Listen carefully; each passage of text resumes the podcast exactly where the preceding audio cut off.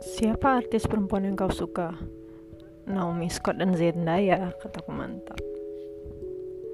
Sebagian besar orang yang mendengar jawabanku biasanya akan menunjukkan wajah yang sedikit berkerut, enggan, dan heran, lalu mengatakan, "Oh, ada juga yang selanjutnya memberikan pendapat. Zendaya itu menurutku nggak cantik, tapi karismatik.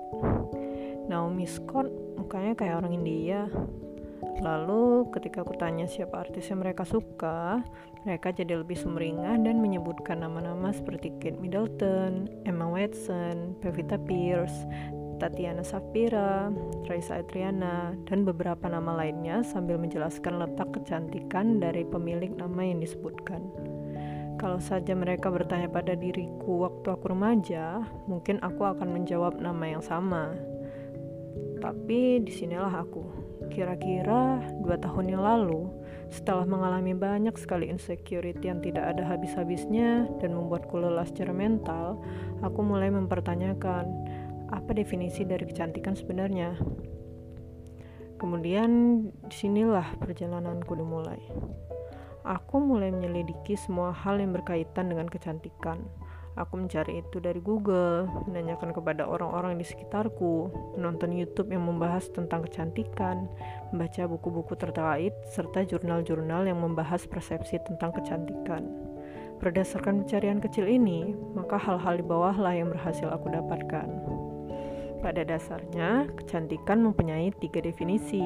Berikut akan aku jabarkan definisi serta penjelasannya. Yang pertama, kecantikan saintifik. Sebenarnya, kecantikan dapat dijelaskan secara saintifik. Dalam ilmu sains, kecantikan dapat diukur dengan menggunakan rumus Golden Ratio. Golden Ratio adalah rumus yang mengukur rasio panjang wajah dari dahi paling atas yang batasnya adalah garis rambut sampai dagu dan lebar wajah, dari tulang pipi satu ke yang lain. Rasio ini idealnya adalah 1,618 banding 1 dan berlaku juga pada bagian tubuh yang lain. Pada intinya, semakin simetris wajah dan bagian tubuh lainnya, maka akan dipandang cantik dalam definisi cantik ini. Kecantikan dengan definisi ini bebas dari standar dan dapat berlaku pada semua ras di dunia. Aku akan menghentikan penjelasan mengenai golden ratio sampai di sini. Selanjutnya, cara mendapatkan kecantikan ini hanya ada dua, yaitu kalau tidak ada ta karena takdir, ya kamu harus mempunyai dana yang cukup untuk melakukan operasi plastik. Kalau kamu ingin mendapatkan kecantikan ini, ukur dulu rasio wajahmu. Kalau ternyata memang tidak simetris, itu pertanda kamu harus bekerja keras, karena operasi plastik memakan biaya yang besar dan proses penyembuhan yang lama. Belum lagi tekanan sosial yang mungkin akan kamu dapatkan dari kultur masyarakat Indonesia yang cenderung mencemooh orang-orang yang melakukan operasi plastik. Bersiaplah berkorban dana, mental, dan waktu. Kecantikan ini biasanya pun tidak mudah disadari oleh orang awam. Namun, industri permodelan akan sangat menyukai ini. Kalau kamu ingin berkarir sebagai seorang model, mungkin kamu akan sangat membutuhkan kecantikan jenis ini. Yang kedua, kecantikan standar masyarakat. Setiap negara pada umumnya mempunyai standar kecantikan tertentu. Standar kecantikan inilah yang biasanya paling kuat mempengaruhi cara pikir individu tentang melihat sebuah kecantikan. Di Indonesia sendiri, standar kecantikan yang berlaku secara umum adalah putih, langsing, dan tinggi. Ketiga hal itu biasanya dijadikan landasan utama bagi orang Indonesia untuk mendefinisikan kecantikan walaupun masih ada hal-hal lain seperti berambut lurus, berkulit mulus, bertumbuh jenjang, dan lain-lain. Orang-orang tidak memiliki satu saja dari ketiga hal tersebut biasanya menjadi orang yang sangat insecure terhadap penampilannya dan berusaha mati-matian untuk mendapatkannya. Makanya, kata kok kamu gendutan, tuh kok kamu hitaman menjadi salah satu pertanyaan yang paling haram untuk ditanyakan kepada wanita Indonesia. Standar inilah yang kemudian digunakan pula dalam dunia bisnis untuk membujuk wanita Indonesia untuk membeli produk yang mereka tawarkan. Produk yang memberi klaim tiga tingkat lebih cerah sangat laku di pasaran. Kadang-kadang karena sangat inginnya memiliki kulit putih, wanita menggunakan bahan berbahaya yang bisa mengelupas kulitnya dan berpotensi menyebabkan masalah yang lebih parah di kemudian hari. Hanya agar mendapatkan standar kecantikan tersebut.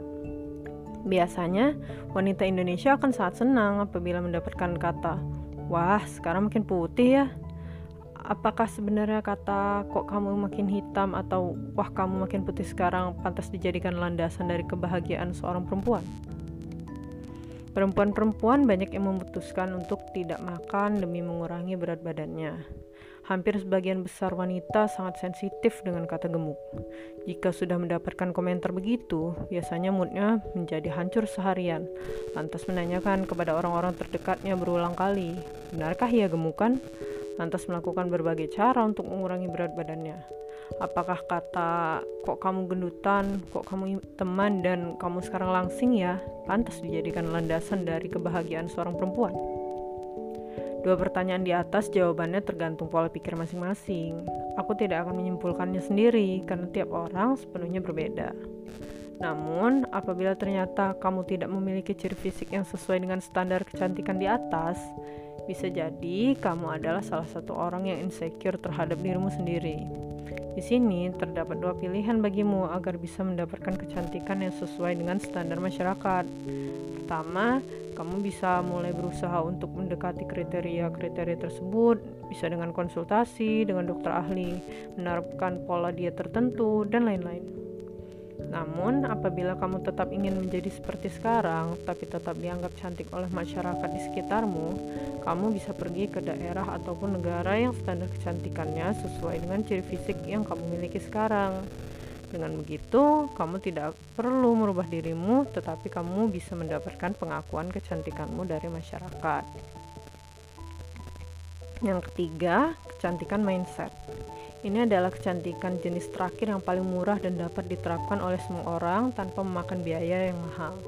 Pada dasarnya, dua kecantikan di atas sangat dipengaruhi oleh pandangan orang lain tentang ciri fisikmu. Sehingga ketika kamu mempercayai jenis kecantikan itu, maka kamu menggantungkan definisi cantikmu pada orang lain, bukan dirimu sendiri. Aku menawarkan sebuah jenis kecantikan lainnya. Tidak banyak dari kita yang menyadari, sebenarnya kecantikan itu hanyalah soal mindset. Bagaimana kita memandang diri kita sendiri sangat mempengaruhi kecantikan fisik kita. Aku pernah melihat orang yang tidak sesuai dengan standar kecantikan masyarakat, namun bagiku dia terlihat sangat menarik sekali. Pada dasarnya, kecantikan itu adalah bagaimana kita menghargai dan menerima diri kita sendiri. Dengan usaha juga, tapi sebenarnya bukan jenis usaha yang mengubahmu menjadi orang lain. Kecantikan ini dimulai dari suatu hal yang sangat sederhana tapi sulit, yaitu meyakinkan dirimu sendiri kalau dirimu cantik dengan segala kekurangan yang ada di tubuhmu lalu berusaha semaksimal mungkin untuk menampilkan kecantikanmu tersebut dengan merawatnya dan menjadi dirimu sendiri. Lagian, pada dasarnya sebenarnya semua orang bisa terlihat menarik.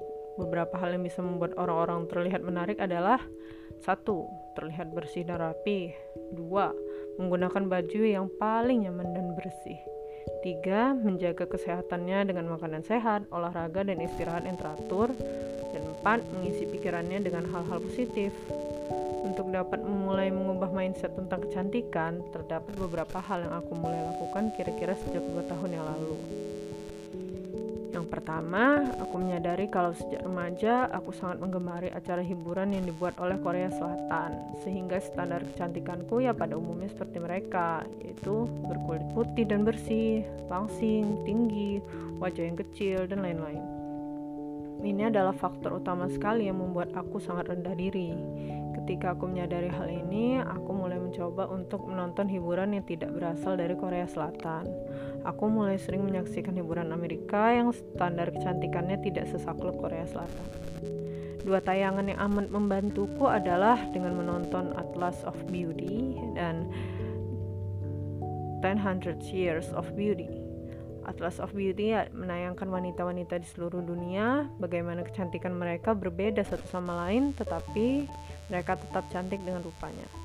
Maka ketika aku melihat itu, aku cenung dan berpikir, selama ini apa yang membuat aku berpikir kalau cantik itu hanya didefinisikan sebagai satu hal saja? Padahal ada banyak faktor lain yang dapat dijadikan indikator kecantikan. Semisal, orang yang sering berpikir positif biasanya terlihat lebih menarik. 100 Years Beauty menggambarkan bahwa tren makeup, cara berpakaian, dan tatanan rambut wanita di setiap negara sebenarnya tidak pernah tetap. tahun 80-an orang Indonesia mengidolakan rambut keriting. Di tahun 2020, rambut keriting malah sangat dihindari. Begitulah, tren sangat dinamis dan terus berganti dan itu menyebabkan tren tidak dapat kamu jadikan sebagai landasan dalam berpenampilan. Yang terbaik apabila kamu ingin mendapatkan kecantikan mindset adalah temukan gaya terbaikmu, gaya di mana kamu merasa paling nyaman dan paling cantik. Itu saja sebenarnya sudah cukup. Karena ketika kamu nyaman dengan dirimu sendiri kamu akan otomatis terlihat menarik. Ketika aku mulai itu semua satu hal yang aku sadari dan aku saja kaget menyadari perubahannya aku benar-benar bisa mengakui kecantikan orang-orang yang tidak dilihat cantik di masyarakat pada umumnya Pikiranku seperti terbangun tiba-tiba. Bahkan, aku sampai bertanya-tanya, sebenarnya apa ya yang membuatku selama ini merasa kalau orang-orang itu tidak cantik? Aku menemukan banyak sekali orang berkulit gelap yang cantik, begitupun yang bertumbuh gemuk dan yang bertubuh kecil. Mereka semua memiliki kecantikannya masing-masing. Dan ketika mindset itu mulai menyatu dengan diriku, satu hal yang paling penting yang aku dapatkan adalah aku bisa mempercayai diriku sendiri, aku menerima diriku, aku merasa cantik dengan kelebihan dan kekuranganku, dan itu sudah cukup untuk menambah banyak kepercayaan diriku. Kesimpulannya, sekarang kalau kamu ingin jadi cantik, ada dua pilihan. Pertama, kalau kamu ingin jadi cantik di mata orang lain, maka pindah ke negara yang standar kecantikannya sesuai dengan ciri fisik yang kamu miliki. Tapi kalau kamu ingin menjadi cantik di mata dirimu sendiri, kamu cuma perlu menanamkan pikiran kalau dirimu itu cantik. Lalu kamu akan otomatis jadi cantik. Karena ya sebenarnya yang menentukan kamu cantik atau tidak ya dirimu sendiri. Boleh jadi kamu memilih opsi pertama, tapi pertimbangkan juga mau sampai kapan kamu menggantungkan kebahagiaanmu di tangan orang lain. Sekian dulu cerita kali ini. Terima kasih. Assalamualaikum warahmatullahi wabarakatuh.